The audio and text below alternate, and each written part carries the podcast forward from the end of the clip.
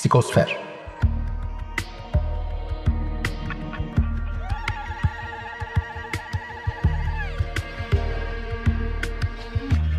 Hazırlayan ve sunan Bülent Usta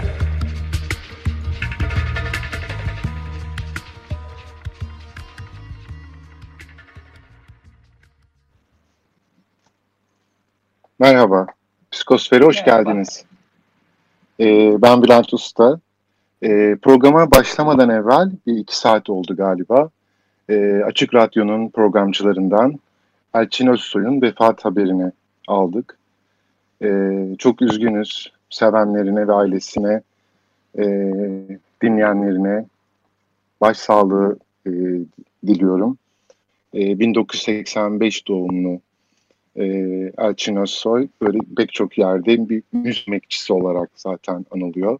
Yazılarıyla, e, yaptığı çalışmalarla, programlarla, e, hatta besteleriyle, müzikleriyle de e, unutulmayacak. E, bugünkü konum e, daha önce bir kere daha konuk ettiğimiz Mine e, önemli isimlerimizden, yazarlarımızdan Mine Özgüzel. Önceki hoş geldin Mine. Merhaba, hoş bulduk Bülent'ciğim. Ee, önceki programda e, okuma biçimleri üzerinde konuşmuştuk. Bu programda e, ben böyle şey başlığı koydum. Senin başlığın yazarlarla arkadaşlık e, Ah, evet. üzerinden de. Ben onu biraz daha böyle şey yapıp derin okuma ve derin bu derin okumanın e, pratiklerinden hem senin hem benim e, bu tür pratiklerimizden böyle yola çıkıp bunu hem biraz böyle psikoterapiyle, felsefeyle e, de ilişkilendirerek ele al- alıyor olacağız. E, peki hemen ben böyle şeyden biraz magazinsel sorayım. Bu aralar neler okuyorsun? Biraz böyle ben e, kendi okumalarımdan da bahsedeceğim birazcık. Neler Bu okuyorsun? şu sıra okuduğum Thomas Bernhard'ı okuyorum. Hmm, Belki onu sen de takılmışsındır bir zamanlarda. Ve tabii niye buna takıldın diyebilirsin bu dönem. Onun bitik adamı ve beş tane çocukluk otobiyografik öyküsüyle de gidiyorum. Herhalde oradan da nihilizme, hani demin söylediğin gibi bir felsefeye de girebilirim belki. Ama Hı hı. burada e, Thomas Bernhard'ın en çok dikkatimi çeken kısmı e, çocukluk ve çocukluktaki travmalarını ve kaygılarını e, dile getiriş biçimi ve dile getirişindeki çıplaklığı ve sadeliği çok dikkatimi çekti. Burada e, biliyorsun hani benim en büyük zaafım bu çocukluk travmaları ve kaygıları ve onların anlatım biçimleri. Thomas Bernhard da bunu çok Evet, güzel bir şekilde bir- yapıyor. Evet müthiş bir yazar. Ben Çok. de böyle bütün kitaplarını ve çok severek okuduğum bir yazar. Bir söyleşisinde şöyle bir şey denk gelmiştim.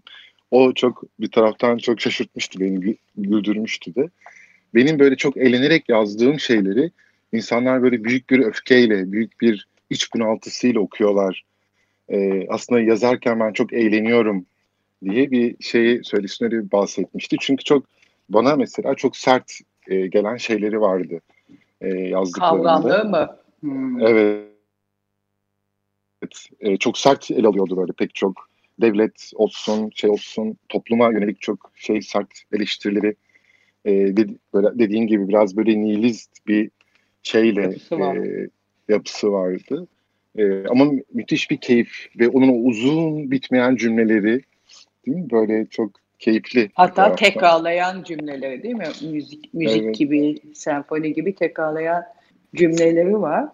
Ee, burada bu, e, yazardan gidince istersen sana bir küçük e, kendimle bir başlık atarak derin okumalara kendim nasıl girdim, yazarlarla küçük tutkumu sana anlatmak isterim. Çok seviniriz. Ee, Bülent'ciğim bu e, şeyde lise çağlarındaki çok içe dönük, sessiz ve sıraların arkasında bir tip olma felsefe hocamın dikkatini çekiyor ve buradan yaşama çıkmam gerektiğini bana hep izah etti. Geldi gitti, işlemine sıraların arkasında olamazsın, sadece dinleyen ve konuşmayan bir çocuk olarak yaşayamazsın diyordu. Fakat ben herhalde Bülent bunu çok idrak edememiştim. Bir çocukluğun içinde yaşıyordum. Sonra ailem de bunu kavrayamadı. Hoca çağırdı ailemi de bu çocuk ne olacak diye. Sonra bir günü sınıfa şöyle bir sevinçli bir yüzle girdi. Mine dedi ne var hocam dedim. Dostoyevski okumalısın. İşte Bülent bana o hani sessiz, problemli, o çocukluk kaygıları içinde yaşayan duvara yapışmış bir çocuğa Dostoyevski okumalısın dedi. Yani demedi ki bana git Budala'yı oku, git Karamazov kardeşleri oku. Bir yazar verdi. Beni en etkileyen, benim bir problemim var. Ve bu problemden benim çıkabilmem, yani iyileşebilmem min gücünün bir yazarda olduğunu algıladım. Ve başladım yazarı okumaya. Ve orada en önemlisi ki daha sonra bunu yaşamım içinde de gördüm. Ben Dostoyevski'yi anlamak üzere okumaya başlamıştım. Burada hepimizin bence yaptığı bir olay oluyor. Bir yazara ya da bir kitaba girdiğimizde ki, satırların içinde kendimizle buluşmalara gitmeye kalkıyoruz. Burada ise bana verilen senin Dostoyevski'yi tanıman lazımdı. Hani karşımızda hani terapi yaparken böyle oturup o karşımızdaki insanı dinliyoruz. Onun anlatamadığı, anlatmak istediklerini anlamaya çalışıyoruz ya. Sanki onun gibi Dostoyevski okumak, onu anlamaya çalışmak belli bir süre sonra benim kendimle ilişkime götürdü Bülent. Nereden bunu anladın dersen ilk defa iç, iç konuşmalarım başladı. O zamana kadar içim de konuşmuyordu. Peki Dostoyevski nasıl seni götürdü dersen Dostoyevski'nin o insanı anlatması, o sade, duru ama çok cazip anlatımları ve insanın her halini anlatmasının kendime ulaştığını ve ilk ilişkim bir yazarla kendime dönüşümü Dostoyevski'yi anlamaya çalışmamla olduğunu düşünüyorum. Bu seni derin okumayla, derin okuma kavramınla bir yazarı okuma kavramını böyle buluşturabilir miyiz seninle? Evet yani orada e, şimdi ben de böyle kendi okuma pratiklerimi düşünüyorum. Mesela bu yaz e, şimdi benim de okuduğum böyle iki tane yazar var. Ben genellikle böyle e, tek kitap okuyanlardan değilim. Ama e, biraz o açıdan seninle şey benzeşiyor. Bir yazara girince de bütün eserlerini okumak evet. gibi. Eğer o bağı kurmuşsam onunla. E, mesela Margaret Duras e, wow. e, yeniden e, ikinci bir şey yapıldı. Pasifik'te, Pasifik'e karşı bir band. ikinci basım yapıldı ki aslında çok e, şaşırtıcı. İlk basımı 1996'da. Yani 96'dan sonra 2020'de Temmuz'da yeni e, çıktı bu e, basımı. Ve daha önce böyle okumuştum ama böyle tekrar çünkü bir de o tekrar okumaların da ayrı bir büyüsü vardır ya böyle sanki Aynen. çünkü aslında okudum biliyorum dediğim şeyleri yeniden bu sefer başka şeyler keşfederek okuma. E, ve diğer okuduğum kişi de Murakami. E, onun e, bir Q84 romanını. Hı hı. Böyle bir ara başlamıştım sonra yarıda kalmıştı.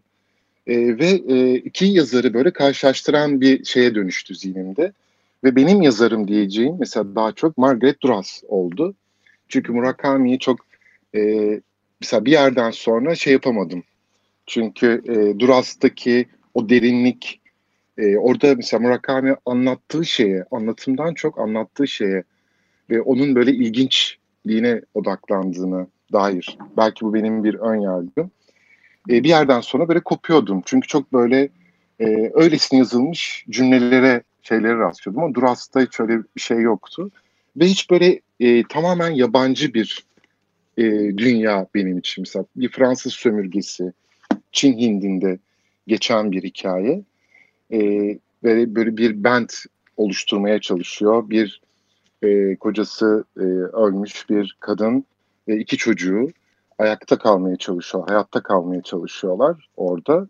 ve oradaki bütün o ilişkileri Margaret Duras öyle bir ele alıyor ki mesela orada bütün o ön yargıları insana dair. Mesela orada Margaret Duras'ın benim en sevdiğim yanlarından birisi. Bir şeyi birisini anlatırken böyle bütün çıplaklığıyla ve bir ön yargı yüklemeden e, böyle sunuyor olması çok orada o bağın e, kurulmasını çok daha kolaylaştırıyor ve e, o iki yazar arasında ben öyle bir beni böyle içine alıp sarmalayan bırakamadım romanı elimden. O kadar Mesela, e, şu, şurada beni e, güzel bir cümleyle beni uyardı ki e, Margaret Duras'ın anlatımlarında en dikkatimi çeken e, anlatımlarındaki çıplaklık beni çekti dedi. Evet. Yani burada zaten e, mesela benim yazarlarda yakaladığım bir olayda e, hep bilinç altında kalıyorlar biliyorsun. Ve bilinç evet. altının o çocukluk travmalarını senin dediğin gibi büyük çıplaklıkla, cesaretle, hiç bozmadan anlatımları hı hı. ki benim ilk Dostoyevski'den sonra e, Simone de Beauvoir'a çarptım Sartre'ın ilişkisinden ve o da ilginç bir şey anlatayım. Şimdi e, Simone de Beauvoir'ın da aynı şekilde o çocukluktaki o babayla ilişkisinin kuramaması, anneyle identifikasyonu yapamamasının çıplaklığıyla anlatışı ben o dönemlerde annemin otoritesiyle babamın lakaytlığı arasında çok sıkışmıştım. Bu lise son üniversite seçim dönemiydi. Ve Simon'un bu kadar rahat anlatımı ve orada bir şey dikkatimi çekti Bülent. Karşıya almıştı babasını ve annesini. Yani işte babam zekaya değer verir, annem de Helen'i seviyor diye ilk defa zannediyorum çocukluğumdaki o identifikasyonu alamayışım ve babamın hayranlığını kazanamayışımı çok babam da sessiz ve lakayt bir adamdı. Onu kendime zannetmişim. Benim ilk ayrışmamı sağladı. Simon'un anne baba ilişkisindeki uzaklığı ve ötekileştirmesi. Şimdi burada hepimizin çok bildiği bir şey var yaşamımız sırasında. Anne babayla yaşadığımız o pal üçgenin içinde çok kavruluyoruz. O da o ayrışmaya gidemiyoruz. Benim bu yazar tanıma, yazarı derin okumada kazançlarımdan en önemlisi o Odipal'in bana ayrıştırabilmem. Yani bana ait olmadığını görebilmem. Ötekinden ayrışmam. Bunu, bunu çok net yapıyorlar. Yani bu çok ilişkimi güçlendirdi ve burada bir benim bilinçaltımın anlattığı bana bir şey var. Mesela sonra terapilerimde çıktı. Ben liseyi bitirdiğimde ailem somut bir meslek istiyordu benden. Doktor ya da eczacı falan. Bence o Simone de Beauvoir'dan aldığım ötekileşmeden ayrışmam, kendi içindeki gücüm sanki ebeveyn gibi onları yanıma attılar şeyi Simon'u ve annemlerin karşısında dikilebilmemi bence yazarların çocukluktaki kaygılarını ve travmalarını, o dipallerini bilinç üstüne getirip onları olduğu gibi anlatarak oradan çıkabilme güçlerinden bulduğumu düşünüyorum. Yani sanki onları o dipalleri mi yapıp hatta bu e, Winnicott'un hatırlarsın değil mi? Bir geçiş nesnesi var. Çocuk evet. annenin babanın karşısında böyle çok cılız kaldığında ayısını ya da bebeğini alıp sanki ben de Simone de Beauvoir'la Sartre'ı yanıma aldım ve annemle babamın karşısına dikilip ben gidiyorum işte insanı anlamaya, psikolog olacağım diye gidebilme gücünü yazarların geçmişlerini bilinç düzeyinde yaşayabilmeleri diye düşünüyorum. Yani mesela bu duygu beni çok onlara tutkumu çok arttırdığını düşünüyorum. Çünkü en büyük sorunumuz Bülent'ciğim şey değil mi? Geçmişi kapamamız ve geçmişi kapatarak kendi tanımımızı bilinç üzerindeki yaşadıklarımızla bulma gücünden almaya çalışıyoruz. Halbuki çocukluk tek gerçek. Yani o çocukluğu geçmişi bilinç düzeyinde yaşayamadan ve onun bize ait olduğunu değil, anne babaların hikayesi olup ayrıştıramadan benliğimize gidebilme şansı.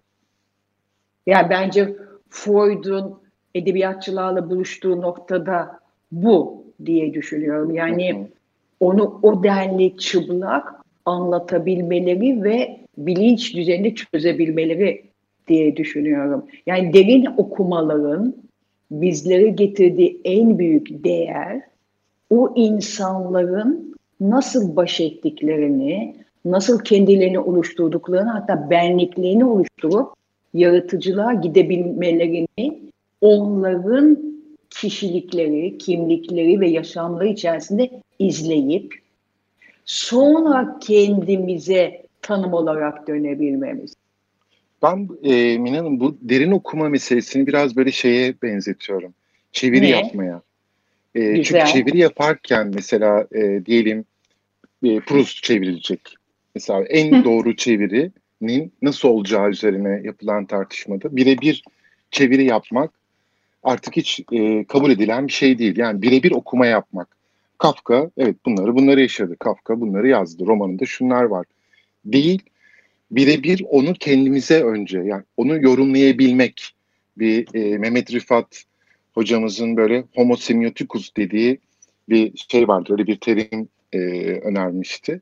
Yorumlayan insan e, yaşadığı yaşadıklarını e, okuduklarını yorumlayarak kendisine mal eden kendi e, varoluşundan e, varoluşun süzgecinden geçiren insan ve bunun böyle çok güzel şeylerini anlatır böyle kitaplarında, yazılarında. E, çeviride de diyelim Proust çevirecek çevirecek birisi. Gidip e, Paris'te yaşaması, Marcel Proust'un doğduğu evde, o romanlarına bahsettiği baloların geçtiği yerde, e, oraları görmesi, hissetmesi e, ve sonra o çeviri yaparken orada hem o yazarın ne hissettiğini e, kendi çünkü başka bir dile aktaracağı için kendi anladığı, kendi o e, hisleriyle de buluşturarak, kendi anlam dünyasıyla da buluşturarak aktarabilmesi. O zaman o çeviri e, gerçekten böyle leziz bir çeviriye dönüşüyor. Birebir motomot bir çeviridense okumak da birebir motomot okumaktansa onu kendi varoluşumuza, kendi onu içselleştirebildiğimiz ölçüde, yazarla o bağı kurabildiğimiz ölçüde bir tür aslında yazarın o çünkü Octavia Paz ve başka e, yazarlar e, ve çeviri üzerine düşünenlerin bahsettiği gibi e, düşünmenin kendisi de bir çeviri. Ve yazarın e, düşünerek o düşündüğü şeyi e, yazması bir çeviri ve bizim onun anlamamız o çeviriyi e, ta, sözün en başına hatta John Berger'ın bahsettiği gibi söz öncesine kadar ulaştırabilmemiz. Mesela o Metis'ten çok güzel bir kitabı çıkmıştı John Berger'ın. E, Hoş Beş e, diye bir kitabıydı. Böyle sözcükleri orada çok güzel anlatıyor. Söz öncesine dön, dönen bir çevirinin. Yani o derin okumayı yapmadan e, aslında o metni e, canlı kılamıyoruz. O yazarın sözlerini, düşüncelerini canlı kılamıyoruz. Mesela ben kendi şeyinden baktığımda mesela senin e, Dostoyevski benim için de Kafka. E, aynı e, böyle öneme sahip. Ve Kafka'nın böyle ne hissettiği, onu yazarken ne düşündüğü öyle bir noktaya varmıştı ki böyle lise çağlarındaydım o zaman. E, böyle günlüğünde yazdığı bir şeyi düşündüğümü fark ettim. Yani benim düşündüğüm bir şeyi aslında ben onu düşündüğümü e, düşünmüş, düşündüğümü varsayıyordum. Aslında o benden önce günlüğüne yazmış. Ve e, o varoluşu bana şöyle bir imkan sunuyor Kafka ya da Dostoyevski ve diğer yazarlar. Mesela Lawrence da öyle. E, çünkü mesela Lawrence Oedipal çatışmanın en somut evet, şeylerinden. Tabii. Anneden ayrışamamanın. Çok. Ya. Ama bir yandan da onu öyle uç bir noktaya götürüyor ki eserlerinde. Mesela en güzel erotik şeyler aslında Lawrence'ın sözcüklerinden evet. okuruz. Fakat kendisi çok az e, anladığımız kadarıyla yani biyografi Yaşadı. araştırmalarına göre çok az cinsellik yaşamış birisi. Evet. Çünkü Ama ona bağlı kaldım. Hı hı. Evet o fantazi düzeyinde öyle uç noktalara öyle şeylere götürebiliyor ki yani oradaki şeyi en uç noktasına kadar götürebilme ya da Dostoyevski diyelim kumarbaz romanını yazma, ya- yazarken kendisi de bir kumarbaz ve çok ciddi bir e, kumarbazlık şeyi var. Serüveni var böyle borçlar içerisinde. Hatta borçlarını ödemek için, kumar borçlarını ödemek için o romanlarını kalem aldığını düşünürsek böyle o varoluşu en uç noktasına kadar götürebilme. Eğer yaşamsal olarak götüremiyorsa da fantazi düzeyinde e, götürüp oradaki o şeyleri, sonuçları bizimle paylaşabilme ve bizdeki hikayeye de yeni kapılar açma kendi hikayemizde, içsel hikayemizde. Evet. Böyle bir şeye var sanki, böyle bir anlamı e, var sanki, öyle değil mi? Evet, o hikayelerin bu- buluşması. Evet, bu iki tane kavrama dikkatimi çektin. Onu bir de ben şöyle e, seninle bütünleşeyim istedim. Şimdi bu derin okumalarda orada çok güzel bir şey söylüyorsun. Bence hepimizin yaptığı bir hata Bülent. O da şu. İsterken, istersen bir insanı dinlemek olsun. istersen bir yazarı okumak olsun. Yani şimdi mesela sen tercümede olsun, okumada olsun, okurken ya da tercüme ederken o insana geçmekten bahsediyorsun değil mi? O insanı yaşamaktan bahsediyorsun. Aslında dinlemek de o. Galiba Bülent'ciğim hepimizin yaptığı bir hata var. O da şu. Kendi varlığımızı oluşturmada o kadar açız ki bence yani bilinçaltı olarak kendimizi tanımak, kendimizi izah etmek ve kendi iç çatışmamızdan kurtularak yaşamaya o kadar açız ki bir kitabı, bir yazarı okumak ya da bir insanı tanımak dediğimiz, dinlemek dediğimiz şeyi bunun çok altını çizmek istiyorum. Vakit kaybı gibi görüyoruz. Yani kendimizden arınarak dinlemek, kendimizden arınarak okumak ve senin dediğin gibi o insanı anlamaya çalışmak. Yani hep yine Ahmet Cemal geldi. Sadece bir kişiyi tercih, Engin Bergman'da zannediyorum 8 yıl onu okuyor ve 8 yıl okuduktan sonra Marina'yı tercüme edebiliyor. Çünkü neden? Ben diyor gerçek onu yaşayabilmem, tercüme edebilmem için onu tanımaya ihtiyacım var diyor. Bizler şöyle bir şey yapıyoruz galiba. Mesela Dostoyevski oku dendiğinde de daha okurken satırların içinde onu tanımaya değil, yani kendimizden ayrışacak onu tanımaya değil, satırların arasında kendimizi yakalamaya gidiyoruz. İşte bence derin okuma burada kayboluyor. İstersen e, yine burada bir kısa bir ara verelim. Şarkı aramız ve reklam aramız. Tamam. Tam burada derin okumanın e, hangi anlama geldiğine dair ikinci yarıda daha da örnekler üzerinden, somut örnekler üzerinden ilerleyelim. Şimdi kısa bir ara. E, Tamam. Görüşmek üzere. Görüşmek üzere. Açık Dergi Tekrar merhaba. Merhaba Ee, Bülent'ciğim. Psikosfer devam ediyor. Mine Özgüzel'le e, derin okuma üzerine konuşmamıza devam ediyoruz. Evet, nerede kalmıştık Mine? Şimdi okumaları, okumanın. Eh, okumaları e, dinlemeler gibi kendimizden ayrıştırarak okuduğumuzda kendimize nasıl geri dönüşlerin olduğuna girmiştik. Ve Evet. sen orada çok güzel bir şey söyledin. Yani Proust'tan girdin olaya. Ve bir insanı tanımak, bir insanı yaşamak sanki bir insan gibi düşündüm ben derin okumaya. Ne dersin? Evet, derin okumanın tabii yani o insanın e, bir kere o şeyde böyle psikoterapide de kullanılan felsefeden Heh. gelen fenomenoloji dediğimiz değil mi? Evet. Onun dünyasını tanımak, onun dünyasındaki o e, kavramların anlamını çünkü her kavram e, Evet. o kişide farklı anlamlara sahip olabiliyor. O anlamlara e, sızabilmek, hissedebilmek. O hislere zaten ulaştığımızda kendi hislerimize de bir bağ kurmaya başlıyoruz. Mesela e, senin böyle okuma, o Dostoyevski okuma serüveninden başlarsak eğer belki de e, orada o dışa dönük değil de içe dönük olman belki de orada bir e, öğretmenin de dikkatini çekip e, öyle değil mi? Bir Dostoyevski Evet.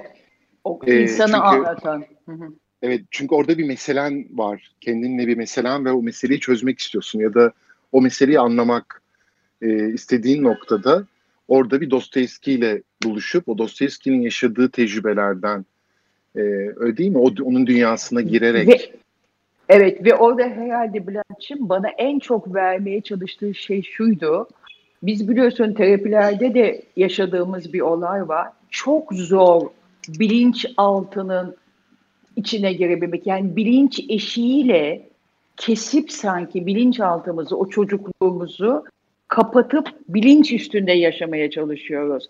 İşte yazarların, hele özellikle Dostoyevski'nin o yer altından ne kadar güzel söyler. Hani bir kez girin, lütfen bilinçaltınıza ve bir kez bunu yaşayın. Oradaki kendi tanımınızı yakalayarak yaşama çıkın. Bundan başka hiçbir gerçek yok deyişi ve çok çıplak, çok cesur. Tekrar ediyorum beni çok hayran bırakmıştı. O girişlerinin belli bir süre sonra bize ulaşması. Yani ben mesela bilemiyorum bütün 30 yıllık terapi tecrübemin içerisinde söyleyeyim. Kendi terapilerim de içinde. Bu kadar çıplak anlatabilmek, bu kadar bozmadan, hiçbir şeklini bozmadan, bu gibi sancıları anlatabilmek ve buradan kendime dönebilmede yazarların, bu edebiyatçıların bu anlatımları olmasa ilk başlangıcı yapabilir miydim bilemiyorum. Çok çok net, çok çıplak ve akıl alacak kadar yani düşünemeyeceğimiz kadar net anlatabiliyorlar. Bu çok büyük bir güç diye düşünüyorum bu anlatabilme özellikleri. Ve bizim bunları derin okumayla kendimize geçirebilmek, kendi çocukluğumuzu anımsayarak onları bilinç düzeyinde çözmemiz, kendimize yaklaşmamızı getiriyor diye düşünüyorum derin okumaların. Bu e, tabii derin okum benim böyle gazetede e, ilk böyle başladığım zamanlar hep böyle zaten gazetedeki köşemin adı da karşılaşmalar ve o hmm. yazarlarla yazarların e, o roman karakterleriyle, roman kahramanlarıyla işte Kadıköy'de ya da başka bir yerde, bir sokakta böyle karşılaşarak yazıyordum. Onlarla sanki buradalarmış, benimle beraberlermiş gibi Çok güzel. yazılar yazıyordum. Ve o yazı, yazıları yazarken de mesela şu an o karakter e, burada olsaydı ne söylerdi, nasıl yorumlardı, işte Türkiye'deki gündemi ya da bugün yaşadığımız gerçekliğe nasıl tepkiler verirdi. Onları böyle çok e, merak ediyordum ve oradaki okumayı böyle kullanırken önceki programda biraz bahsetmiştim.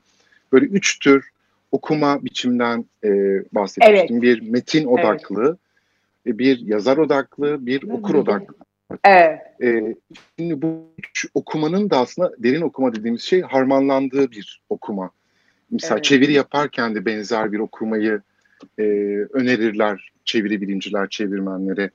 E, ve orada e, sadece metne odaklanmak, yazarı dışarıda tutmak bir şeyleri orada eksik bırakıyor. Ama sadece yazara hmm. odaklanmaksa şöyle bir sorunla karşımıza çıkıyor. Yazarın niyetini o kitabı yazarken eğer arkasında mektup bırakmadıysa, anıları yoksa ya da tanıklıklar yoksa tam bilemiyoruz. Oradaki yazar hangi amaçla, hangi niyetle onu yazmıştır. Ee, sonunda en nihayetinde okur odaklı şeye dönüyor.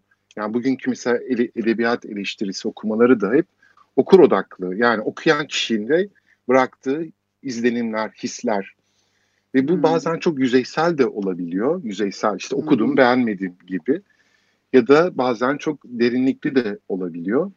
Burada sanırım böyle kastettiğin şey mesela e, programın başında söylediğin insanın kendinden arınarak okuduğu e, şeyi o yazarı okuması, yazarı hissetmesi. Değil mi? Biraz böyle e, daha çok yazar merkezli bir okuma mı? Mesela evet. senin daha çok kesin, tercih ettiğin. Kesin. Ben aslında çok güzel bir şey sordum. Tercih ettiğin dedin. İnan bana Bülent ben tercih etmedim ben. Neden diyeceksin? Çünkü tercih etme şansım yoktu. Yani e, kendimin yani benim hocamın söylediği senin bir sorunun var ve ve okuyarak anlayabilirsin dediğinde ben direkt okumaları yazarlara yani bir de yazar verdi. Dostoyevski dedi kitap da vermedi. Ben yazarların iyileştirme gücü olarak çıktım. Yani ben yazarı anlamalıyım. Çünkü belli ki lise sondayım.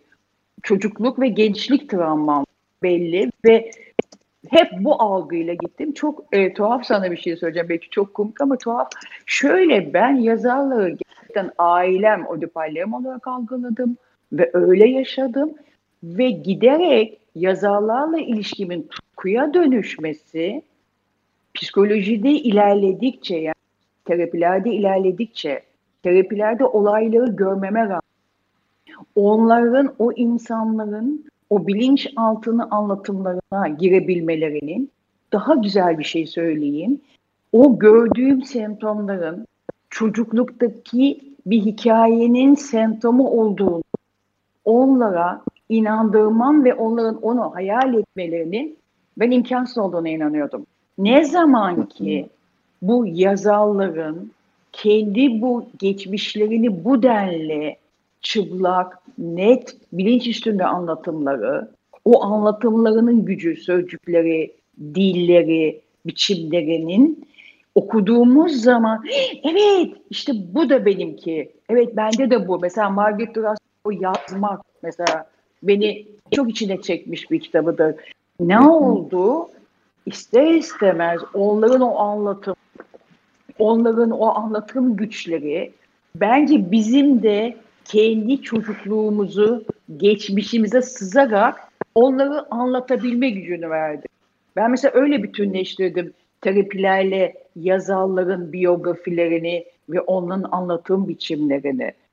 Bunun onun için yazarlara tutkulu kaldım ve yazarla yani o Proust'un o çocukluk anılarını anlatması bizim de bizler de o ona benzer şeyler yaşıyoruz. Ama hiç onları o denli anlatabilme gücünü bulamıyoruz. Mesela içgörülerimizin artması, sezgi güçlerimizin bence bu yazarların anlatımlarının içselleştirmesi gibi. Hatta ben o kadar ileriye gidiyorum ki Bülent şöyle bir duyguya da geliyorum. Ne dersin? Hani çocuklukta anne ile sıfır bir arasında bir eş duyumu yaşarız. Böyle benim gözüm içine bakar, beni hisseder. Yani bir süre sonra yazarı içselleştirdikçe, okudukça onunla hele travmamda benzer gidiyoruz. Mesela Simone de Beauvoir'ın anne hikayesindeki benzer gidiyorsa sanki o yazarla bir eş duyuma girmek kendimle bir bütünleşmeyi getiriyor.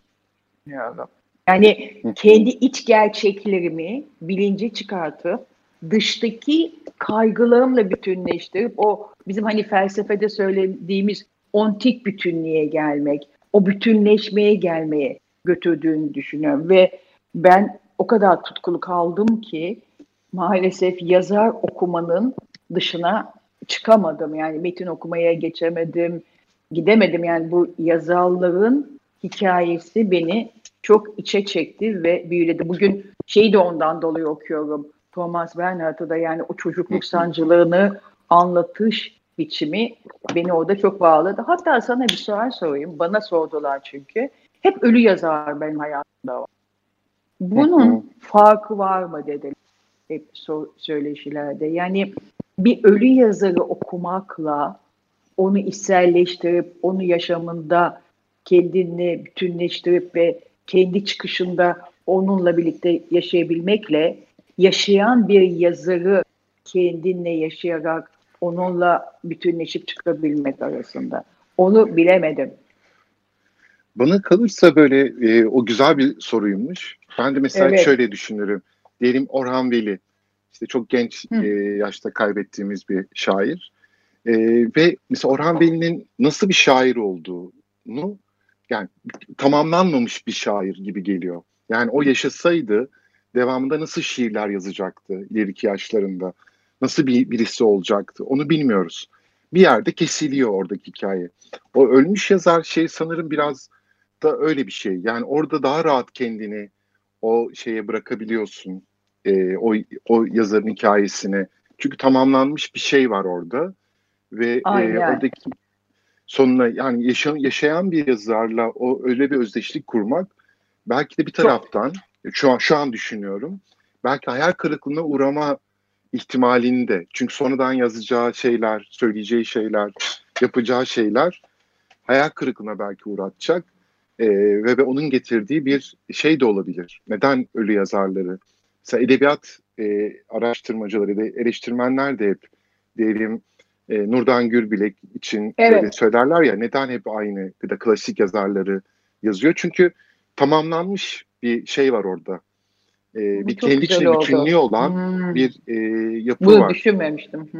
Böyle yaşayan bir yazar üzerinden onu bu sefer söyleyeceğimiz şeyler şeyde kalabilir. Havada kalabilir. E, bizi şaşırtabilir. Hayal kırıklığına uğratabilir. E, diye düşünüyorum. Yani öyle bir ihtimal olabilir evet. oradaki şeyde. Bu benim için aydınlatıcı ben, oldu. evet. Şimdi şu an e, tatildeyim, Asos'tayım. Oradan bağlanıyorum e, yayına. E, tabii psikosferin böyle bir e, bir taraftan bir talihsizliği oldu. Böyle koronaya denk geldi ve evden böyle uzaktan yayın yapıyoruz. Yüz yüze olmanın e, böyle ya. ikimiz de biliyoruz ki anlamı çok farklı. Çok. E, terapide de şeyde çok. de. E, onun zorluklarıyla aslında şey oluyor. Umarım en kısa sürede böyle yüz yüze e, gelip e, bu konuları böyle konuşabiliriz programımızda. Keyifli. E, Kra böyle tam adının böyle telaffuzunu yapamıyorum. Kra Joyer, Crosser. E, Kitle Süsü diye bir kitabı vardı. Oradaki bir sözü beni çok e, etkilemiştir. Diyor ki orada günümüz insanı gündelik hayatın telaşı içinde kendi varlığını unuttuğu için Hı. anlam yoksun, yoksunluğundan kaynaklı metafizik bir acı eşiğinde, eşliğinde yaşıyor. Wow. Şimdi bu tabii bunu söylediği çok e, çok güzel. eski yani belki de 60-70 yıl evvel söylenmiş bir şey ama bugünün şeyine çok denk düşüyor. Çünkü tatildeyken böyle insanları gözlemliyorum. Duramıyorlar. Yani tek başlarına bir kitapta sürekli cep telefonuna bakma ihtiyacı, sürekli bir şey yapma ihtiyacı içinde olanları görüyorum şeyde tatil süresi içinde. Yani tek başına bir durup denizi izlemek, kendini bir sessizliğin içerisine bırakmak o kadar zorlaştı ki günümüz insanında. E, o hani bizim konuştuğumuz o içteki benle e, karşılaşma, buluşma, oraya bakma, o içe bakışı e, gittikçe zorlaştırıyor ve bu da o kişisel gelişim endüstrisi e, ni şey yapıyor, besleyen bir şey. Yani birileri kendi içine ya da içimize nasıl bakacağımızı öğreten şeyler, kılavuzlar böyle e, şey yaparak e, nasihatler ya da e, şeyler tavsiyelerde, aforizmalarla e, onu o boşluğu gidermeye çalışıyorlar. O metafizik acı için ne söylersin günümüz? Yani bu derin okumanın bu metafizik acıyla aslında o metafizik açıdan metafizik açıdan acıdan kaçmakla değil mi e, ilişkisi. Evet. O yüzden okuyamamak, kendimizi bırakamamak bir yazara bir kitaba. Ne dersin Crosser'in bu tespitine? Bir defa bu çok çok doğru ve çok gerçek bir şey ve bu da benim çok önem verdiğim bir konuyu Bülent bana açtı. O da şu. Hani ke, bir derin okumaya girememenin hele özellikle kendi iç yetilerine giderek yetilerinden yaratıcılığı çıkartarak kendini oluşturmuş edebiyatçılığa gidememiz. Mesela Prost ne diyor biliyorsun benim çocukluk sancılarım olmasaydı bugün edebiyatım olmaz diyor. Bu tip okumalara derin gidemememiz ben kendimizin bilinç altına gitme korkusuna bağlıyorum. yani o da derinleşemiyor, onun içerisine giremiyor, onu anlamaya, onun çocukluk kaygılarını nasıl yaşadı, nasıl çözdü ve oradan nasıl kendi yetileriyle yaratarak çıktığının o yolu takip edememesinin kendi korkumuzdan olduğunu düşünüyorum. Çünkü ne olursak olalım ben kendi yaşadığımdan da biliyorum. Eğer bir yazarı gerçekten işte mesela diyelim ki Thomas Bernhard çok acı kavramlar yazıyor. Delilik, intihar, ölüm, çıldırma, yok olma ya da nihilizme gidiyor. Ama bütün bu kavramları yazan o denli açık, o denli net, o kadar sezgisel yazıyor ki ve o çocukluktaki yani inanamayacağın derecede değiştiriyor olayları. Mesela bu dedesini şey yapmışsın Thomas Bernhard okuduysa bir tek dede yazar bir dede var ve yazar dede çok destekliyor Bernhard'ı ve sonra diyor ki beni desteklemedi kendi yazar olarak hayata çıkamadı bir kitabı oldu bir daha çıkamadı ve benim çıkamayışımı destekleyerek kendi çıkamayışına bir eş değer buluyor. Bu denli tek varlığı olan dedenin çıplak gerçek hissini bilinç düzeyinde doğal olarak var. Şimdi buralara girebilmem bütünlerden, ezberlerden ve bilinçaltımızı korkularından çıkmamız lazım. Bence o yazarı algılamaya geçmek derin okumada mutlak bilinçaltımıza sızıp sanki çıkacaklarla yüzleşemeyeceğiz. Halbuki yüzleştiğimizde bizler de o yolculuğa hani kendini yaratmaya, içetilerimizle var olmaya ve Bülent'ciğim hepimizin bildiği ne yaparsak yapalım ruhsal yapı susmayacak. O bütünlerin içinde, ezberlerin içinde yok olduğumuzu düşünelim. Bu kitabı okurken kitabın içindeki o yazarı değil, kendimizin satırlarını görmeye çalışalım. Kendimizin satırlarını görünce iki sonra terk edelim. Bu benim hiç ilgilendirmedi ki. Bu bana ait bir şey söylemedi diyelim. Nereye gideceğiz ki? Bu senin izlediğin, kumda izlediğin o bu ezberi, bu bütünleri buna bağlıyorum ve çok acı bir şey var. Sancılar orada duruyor. Mesela bu yazarları tutkumun çok artmasının nedeni o sancılarının içinden kendi yetileri ve yaratmalarıyla çıktılar. Bu, bu müthiş bir şey yani başka hiçbir şey yok ki hayat. Bizim bunu yaşayıp yakalayabilme şansımızdır yazarların bu kendi varlıklarını yaşarken ki bu kadar çıplak anlatımları. Mesela bir şey daha dikkatimi çekiyor. Bülent'ciğim normal cümleler çok sıra duygularımızı anlatamıyor. Duygulanımlarımızı da anlatamıyor. Çok sınırlı kalıyoruz. Ama eğer derin okumalar o yazarların kelimeleri, o sözcüklerinin bilinçlerinin bizde getirdiği yansımaların bize kendimizi ifademizdeki farklılığını verecek. İşte bu da zaten kendimizi ifade etmek ve kendimizi yaratmak olmayacak mı?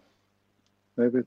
Şimdi e, böyle bu e, programda böyle Margaret Duras'ın adını çok böyle andık. Ben çok, bir taraftan okuyorum. Onun çok, böyle Yaz Yağmuru o. Yaz Yağmuru evet, diye bir müthiş, güzel bir romanı müthiş, vardır. Orada müthiş. bir Ernesto, bir çocuktan bahseder. Yoksul bir ailenin çocuğu ve onun okuma serüveninden. Aslında e, böyle okuma ile ilgili başta böyle zorluklar yaşar ama ondan sonra e, okumayı kendi başına söken. Annesi babası da böyle okumaya meraklı ama böyle otobüste unutulan kitapları ok- okumak gibi okumakla sınırlı bırakıyorlar kendilerini. Ve orada şöyle bir şey diyor Ernesto. Okumanın kendi bedeninde kendiliğinden yaratılmış bir hikayenin bir tür sürekli akışı olduğu gerçeğine ulaşıyor. Yani orada o kitapta özellikle şeyin Ernesto üzerinden Margaret Duras'ın okumanın bedenle yapılan bir gerçekte bir aktivite olduğunu, bir oluş hali olduğunu böyle çok o romanda çok güzel anlatır. Böyle Ernesto'nun yaşadığı süreç e, üzerinden kendi bedeninde kendiliğinden yaratılmış bir hikayenin bir tür sürekli akışı e, ve oradaki o akış e, işte Dostoyevski'nin akışı, Margaret Duras'ın akışı, Kafka'nın akışı ve biz kendi içimizdeki o akışı kavuştuğumuzda o zaman Aynen. okuduğumuz Aynen. kitaplar Aynen. E, başka bir anlama kavuşuyor ve biz orada başka bir derinlik bulmaya, evet. yaşamaya başlıyoruz. Evet. Evet. Öbür işte türünü, bu. öbür işte diğer bu. tür okumayı e, şey olarak tanımlıyor Ernesto. Okul evreninde işinize yarar sadece diyor. Okulda okulda insanlara öğretilen şey de bu olduğu için Ernesto da sık sık okuldan kaçıyor. Yani okul evreninde sadece işe yarayacak okuduğumuz, ezberlediğimiz ve unuttuğumuz, dışarıda tuttuğumuz, e, sıkılarak okuduğumuz e, şeyler şeyler de e, ben onu şeyi de benzetiyorum. Mesela bir böyle kütüphane gibi insanlar vardır. Ama hiçbir konu hakkında gündelik hayattaki yorum yapamazlar. Çünkü okuduklarını o motomot bir çeviri yap, yapıldığı gibi sadece Bravo. o satırları Evet. okumuşlardır. Bravo. O satır Evet. aralarını okumaya başladığımızda o kitabı, o şeyi ve orada çok okumaktan çok nitelikli okumak e, değil mi? E, Evet. önemli Sıradan olan. okumakta. Aynen. Evet. Yani okul evreninde işimize yarayacak okumakla yaşam ya da varoluş evreninde işimize yarayacak okumak bu anlamda birbirinden ayrı sanki. Ne dersin? Ve, ve şöyle bir şey daha sana söylemek istiyorum. Mesela o kadar kaçışa inanıyorum ki bu da. Çünkü çok güzel bir noktayı şey yaptın, konuştun. Dedin ki yani okuyor, hızla okuyor. Mesela ben Kafka'yı bitirdim diyeni bilirim. Ne yaptın? Kafka'yı bitirdim. Kafka bit, bitmez mesela ya da bir başkası bitmez. Ben burada bu sıradan okumayı ama okudum ama geçmeyen sıradan okumayı insanın kendisini tanımaktan korku diyorum. Çünkü bir başka türlü izah edemiyoruz. Yani dinden ruha kelimelerin sızmasına ve kendilerinde uyandıracak o ışınla yüzleşme korkuları insanları derin okuma, sıradan okumaya götürtüyor. Derin okumaya geçirtiremiyoruz. Mesela sen en başında bir şey söyledin söyleşinin. Dedin ki kitap okumuştum. 6 ay sonra tekrar aynı satırları okuduğumda satırlar arasındaki farkımı gördüm dedin. Yani Aa, ben bunu okuma. Çünkü niçin? 6 ay içinde yaşadığım farklı yaşamlar oldu. O yaşamdan sana getirdikleri oldu. Sen aynı satırları 6 ay sonra farklı bir algıya dönüştürebildin. İşte derin okumada kavramsal yapılara girmekten söz ediyorum ve tabii hep hemen aklıma Borges biliyorsun. Diyor ki ne kadar okudunuz hocam? Üç tane bitirebildim, anca bitirebildim diyor. Yani Evet. O, o çok e, söyleşisinde hayatta unutamayacağım bir olay. Anca Evet. bitirebildim demesi. Ama bizim burada e, hayatta e, bir tek şansımız var diye düşünüyorum. Yani kendimizi tanımlayıp o yaratabilmek, o yaratmadan kendimizi yaşayabilmek, bunu derin Evet. okumalarla o kadar güzel sağlayabiliriz. O kadar elimizin altında bir Bunu- gerçek ki. Bu, bu söz böyle programımızın son böyle cümlesi olarak nefis bir cümle oldu. O kendimizi yaratma ve yaşama şeyi açısından, o bağ kurma açısından derin okumanın. Sonuna gelmişiz programımızın. Öyle Ee, mi? Evet, e, programa katıldığın için çok teşekkür ederim. Ben çok teşekkür umarım ederim. Böyle. İleride de yine e, karşılaşırız. E, Umarım. ve dinleyicilerimize de bizi dinledikleri için teşekkür ediyorum. İyi akşamlar. Hoşçakalın. İyi akşamlar. İyi akşamlar. Psikosfer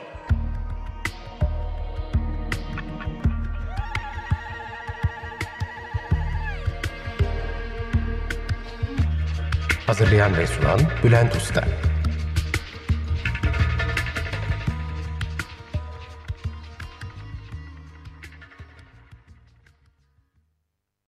Açık Radyo program destekçisi olun.